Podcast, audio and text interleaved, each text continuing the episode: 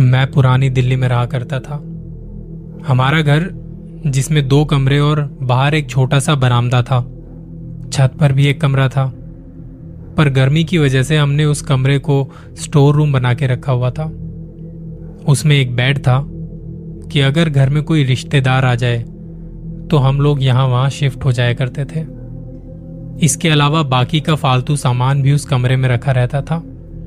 घर के साथ में एक पुराना सा बड़ा सा नीम का पेड़ था। उसके पत्ते झड़के घर की बालकोनी में और सीढ़ियों पर पड़े रहते थे। बार बार सफ़ाई करना बड़ी दिक्कत का काम था। एक दिन बाबा ने किसी को कुछ नहीं बताया और वो पेड़ कटवा दिया। उस वक्त काफ़ी सारे लोगों ने मना किया कि उस पेड़ को मत कटवाओ।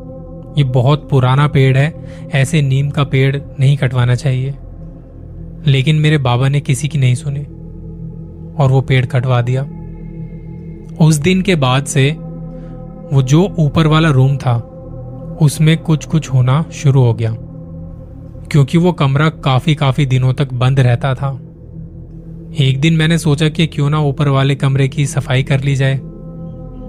मैं जब छत पर गया, वो कमरा खोला तो वहाँ धूल की मिट्टी की एक परत जमी हुई थी, और उस मिट्टी के ऊपर जमे थे कुछ पैरों के निशान। मैं थोड़ा सोच में पड़ गया। मैंने उन पैरों पर अपने पैर रख के देखे तो वो कुछ ज़्यादा ही बड़े थे। इतने बड़े पैर मुझे नहीं लगता हमारे घर में किसी के होंगे। फिर मेरी नज़र वहाँ टंगे शीशे पर गई। दो हाथों के निशान, जो मेरे हाथों से काफ़ी बड़े थे। मैं ये देख के सहम गया। तभी कमरे का दरवाज़ा बंद किया और वहाँ हल्की सी धूल उड़ी। जैसे किसी के जाने से वो धूल उड़ी हो। मैं तभी नीचे आ गया। नीचे आके माँ को बताया। माँ ने भी आके देखा। उन्होंने कहा कि तेरे बाबा को दिखाएँगे। अभी कोई उस कमरे में नहीं जाएगा। कमरे को ऐसे ही बंद करके हम नीचे आ गए। शाम को जब बाबा आए तो उन्हें वो निशान दिखाने छत पर उस कमरे में लेके गए। उन्होंने देखा और कहा, कोई डरने वाली बात नहीं है। तुम रहने दो, मैं छुट्टी वाले दिन इस कमरे की सफ़ाई कर लूँगा। कमरे को ताला लगा के हम वापस नीचे आ गए। बाबा को तो सब नॉर्मल सा लग रहा था। मुझे ये था कि थोड़े दिनों में मेरे एग्ज़ाम्स शुरू होने वाले हैं। मेरी बुआ और उनके बच्चे घर में आ गए थे। उनकी छुट्टियाँ पड़ी हुई थी। वो बच्चे सारा सारा दिन शैतानी में लगे रहते। माँ ने कहा, तू ऊपर जाके पढ़ाई कर ले। मुझे एग्ज़ाम्स की टेंशन थी और पढ़ाई हो नहीं पा रही थी। मैंने अपनी किताबों को और बैग को उठाया। और ऊपर कमरे में चला गया। पहले तो मुझे याद नहीं रहा कि अभी कुछ दिन पहले मेरे साथ यहाँ पे जो हुआ था, जो मैंने देखा था। पर अब तो घर में कई सारे लोग थे तो मुझे कुछ खास डर लगा नहीं। कमरे में आके बैठ गया और पढ़ने लगा। और मेरे छत पर जो सीढ़ियों से आता हुआ, जो लोहे का दरवाज़ा था, वो भी लगा लिया। कहीं बच्चे आके परेशान ना करने लग जाएँ। अगले दिन मेरा एग्ज़ाम था तो मैं नहीं चाहता था कि कोई भी मुझे आके परेशान करने लगे। मैंने देर रात तक पढ़ाई की। बीच बीच में मुझे नींद आती रही, पर खुद को जगाए रखा। फिर एक वक्त बाद मुझे लगा कि थोड़ा सो जाता हूँ, फिर उठ के पढ़ाई कर लूँगा। बहुत नींद आ रही थी। मैंने किताबों को थोड़ा साइड में समेट के रखा और अपनी आँखें बंद की। कब कब में नींद आ गई पता नहीं चला। तकरीबन दो घंटे हुए ही होंगे। मेरी साइड टेबल पर बुक्स रखी हुई थी।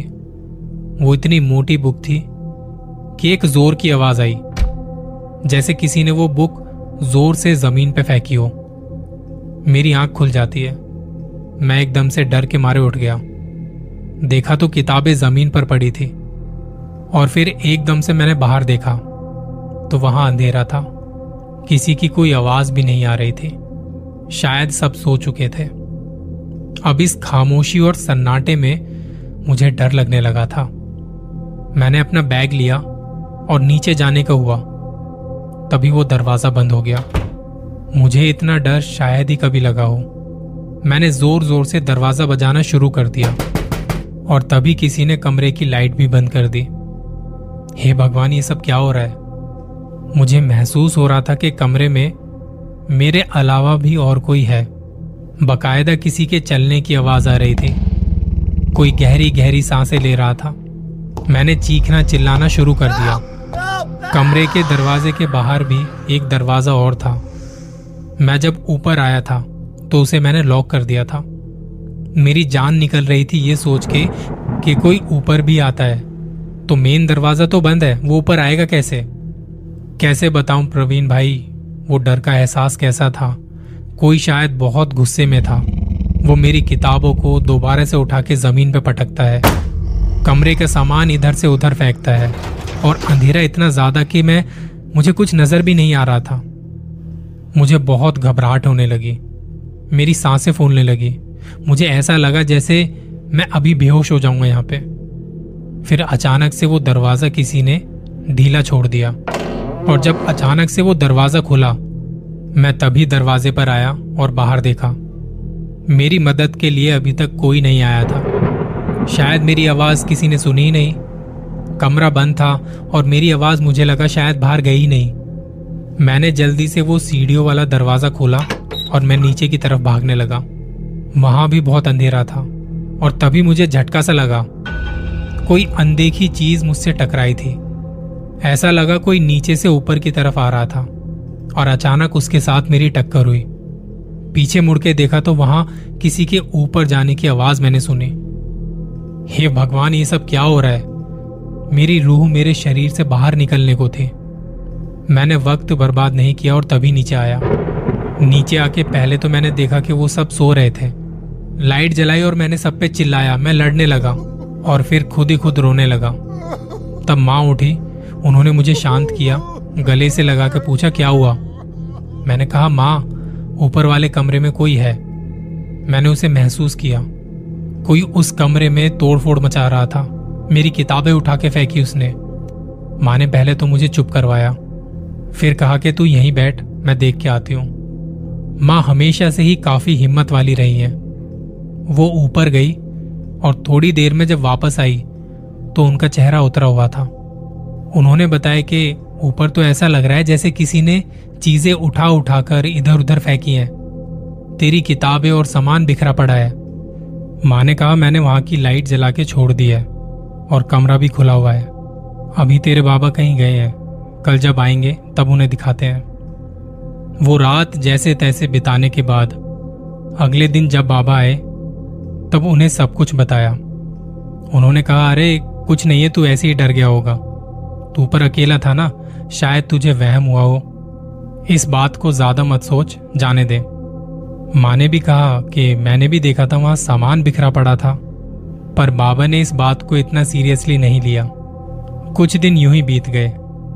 फिर मेरे बाबा के छोटे भाई, मेरे चाचा जी घर आए और उन्हें इस बारे में बताया कि ऐसा ऐसा मेरे साथ ऊपर वाले कमरे में ये सब हुआ था। चाचा ने कहा कि वो कमरा तुम लोगों ने ऐसे ही छोड़ दिया है। उसमें आना जाना करते रहा करो। ये बुरी ताकतें ऐसे ही खाली पड़ी जगहों पर अपना बसेरा कर लेती हैं, जहाँ उन्हें कोई आते जाते परेशान न करे। चाचा ने इस बारे में पापा से बात की, और इसके बाद बाबा ने अपना ठिकाना ऊपर कमरे में बना लिया। कभी कभार जब उनके दोस्त आया करते, देर रात तक बाबा के साथ बैठे रहते। धीरे धीरे हमारा जो डर उस कमरे को लेकर था, वो निकलना शुरू हो गया। हमने भी उस कमरे में आना जाना शुरू कर दिया। काफ़ी काफ़ी देर वहाँ बैठे रहते थे। मम्मी ने वॉशिंग मशीन भी ऊपर रख ली थी। वहीं कपड़े धोते और सुखाते।